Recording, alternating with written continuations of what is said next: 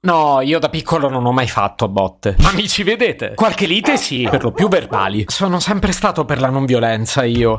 più che altro avevo paura di prenderle. Sapevo di essere gracilino. Con questo però non voglio dire che non sapessi farmi rispettare. O perlomeno che non ci provassi. Diciamo che se c'erano un bullo e una vittima, io non ero nessuno dei due. Forse io ero quello fastidioso. E le cose non sono cambiate. Se potevi cambiarmi il carattere, nascevo si chiama Marcello Forcina, dice quello che pensa, pensa poco a quello che dice, ma quando c'è da parlare gli bastano 4 minuti e 37 e un Campari Spritz.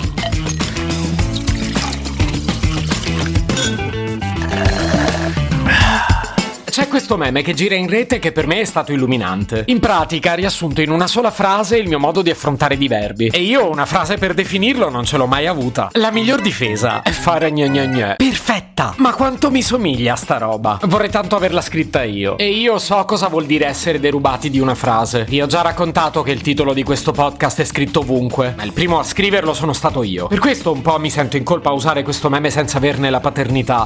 no, vabbè, sai quanto me ne frega. Anzi, se qualcuno dovesse scrivermi per rivendicarne i diritti d'autore, sarei pure felice che nasca una disputa. Sarebbe una buona occasione per mettere a frutto la tecnica del gne gne gne. E poi vediamo chi è il vero professionista. Ma in cosa consiste, visto che non l'ho ancora spiegato? La tecnica del gne gne gne è a tutti gli effetti la risposta più inadeguata del mondo a una provocazione. Perché non la risolve, non placa i toni, non aggiunge elementi utili al dibattito e neppure permette di portare avanti le proprie motivazioni. Diciamolo, serve solo ad esasperare. Ed è per questo che è fantastico fantastica.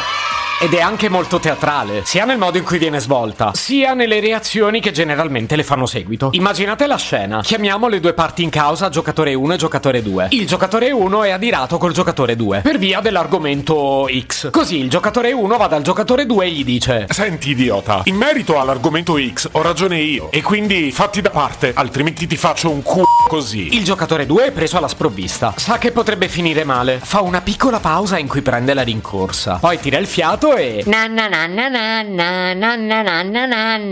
Agire così è quantomeno spiazzante. Per darvi un'idea di quanto lo sia, vi farò ascoltare in esclusiva la reazione dei nervi del giocatore 1. Pronti?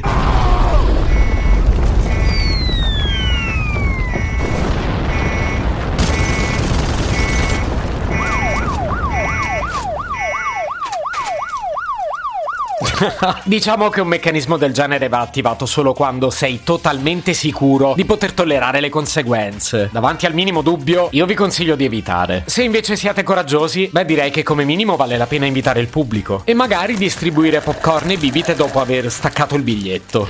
A voler essere scientifici, potremmo definire il gne gne gne una sorta di delegittimazione della fonte emittente. Invece di obiettare con del contenuto, io do del cretino a chi parla con me. A pensarci bene, raga, io non lo faccio in modo così diretto, pure perché non sarei qui a raccontarvelo altrimenti. Diciamo che mi limito a inserire nella conversazione una serie di elementi verbali e paraverbali che comunicano all'altra persona che potrei divertirmi a litigare con lei, senza comunque aggiungere elementi utili. Tipo, non urlare per favore, oppure aspetta che finisco di inviare un messaggio? O ancora, vuoi una caramella? Offro sempre una caramella a chi ha la litosi. Ma ti pare, non è il tuo caso, dicevo in generale. E mentre il giocatore 1 continua a gonfiarsi come la panna montata, io fisicamente indietreggio. Mantengo una posizione di apertura, cioè non incrocio le braccia, non incrocio le gambe, magari incrocio le dita nella speranza di poterla raccontare questa storia. Ed è a quel punto che arriva la parte più divertente di tutto l'episodio. Quella, sì, insomma, quella in cui quella in cui mi guardo intorno, mi guardo intorno e cerco e cerco una via di fuga.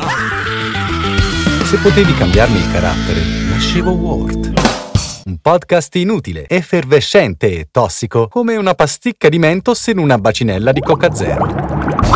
Questa serie è disponibile su tutte le principali piattaforme di podcast: Spotify, Apple Podcast, Google Podcast, Spreaker, Amazon Music e a breve anche sul citofono di casa tua. Stelline, recensioni e follow sono molto graditi.